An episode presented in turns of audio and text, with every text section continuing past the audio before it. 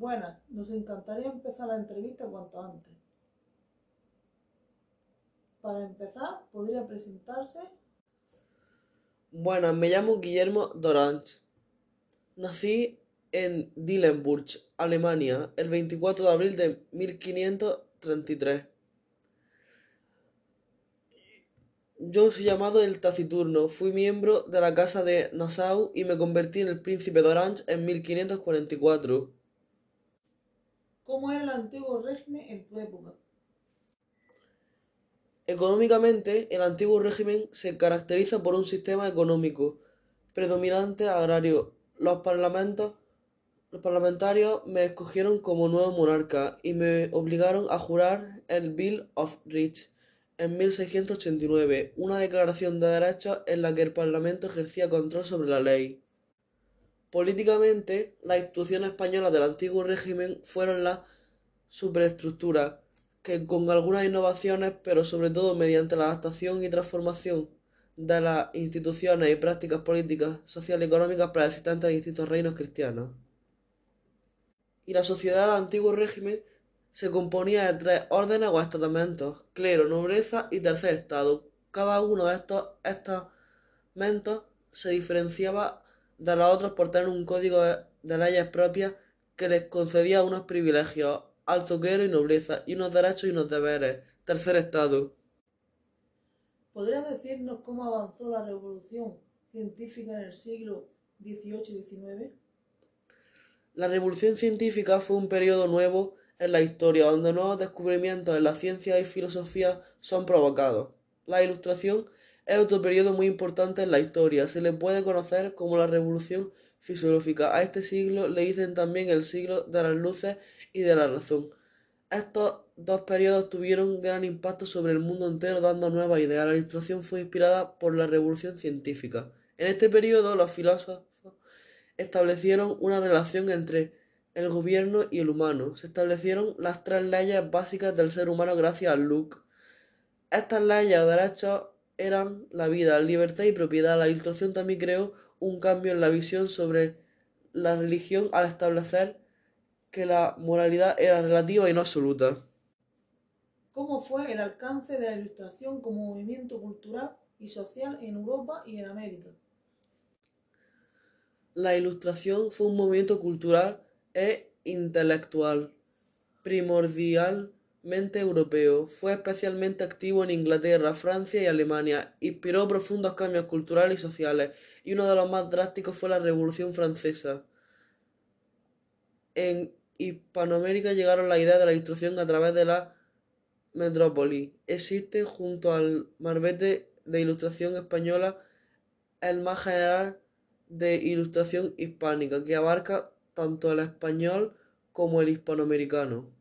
En los ámbitos de la política y la economía, las reformas impulsadas por el deportivo ilustrado a finales del reinado de Fernando VI y durante su sucesor Carlos III tenían por objetivo reafirmar el dominio efectivo del gobierno de Madrid sobre la sociedad colonial y contener o frenar el ascenso de las élites criollas.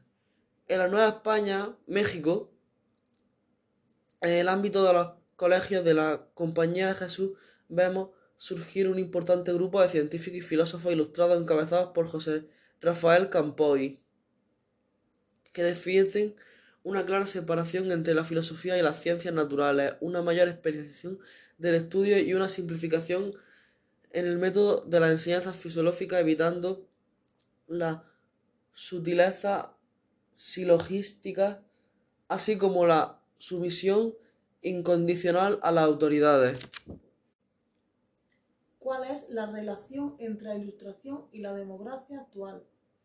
The relationship between democracy and the enlightenment is that at this stage of the development of history the power of the people is should as a primary factor to make a change in the current reality of that time. Explains that it was the old regime. El término que los revolucionarios franceses utilizaban para designar al sistema de gobierno anterior a la Revolución Francesa del 1789 al 1799, la monarquía absoluta de Luis XVI. How were absolutism and parlamentism in your age? El absolutismo estaba caracterizado esencialmente por, por la concentración de todos los poderes de forma ilimitada, es decir, sin tener que sujetarse a ninguna otra persona, ley o reglamento. El Parlamento es un sistema de gobierno en el que la elección del gobierno, poder ejecutivo, emana el Parlamento, poder legítimo, y es responsable políticamente ante este. Y esto lo que denominamos parlamentarismo. What is engaged deposited? Limitación alguna por parte de las leyes o de otros poderes. Depositismo ilustrado es un concepto político que surge en la Europa de la segunda mitad del siglo XVIII. Se enmarca dentro de las monarquías absolutas y pertenece a los sistemas de gobierno del antiguo régimen europeo.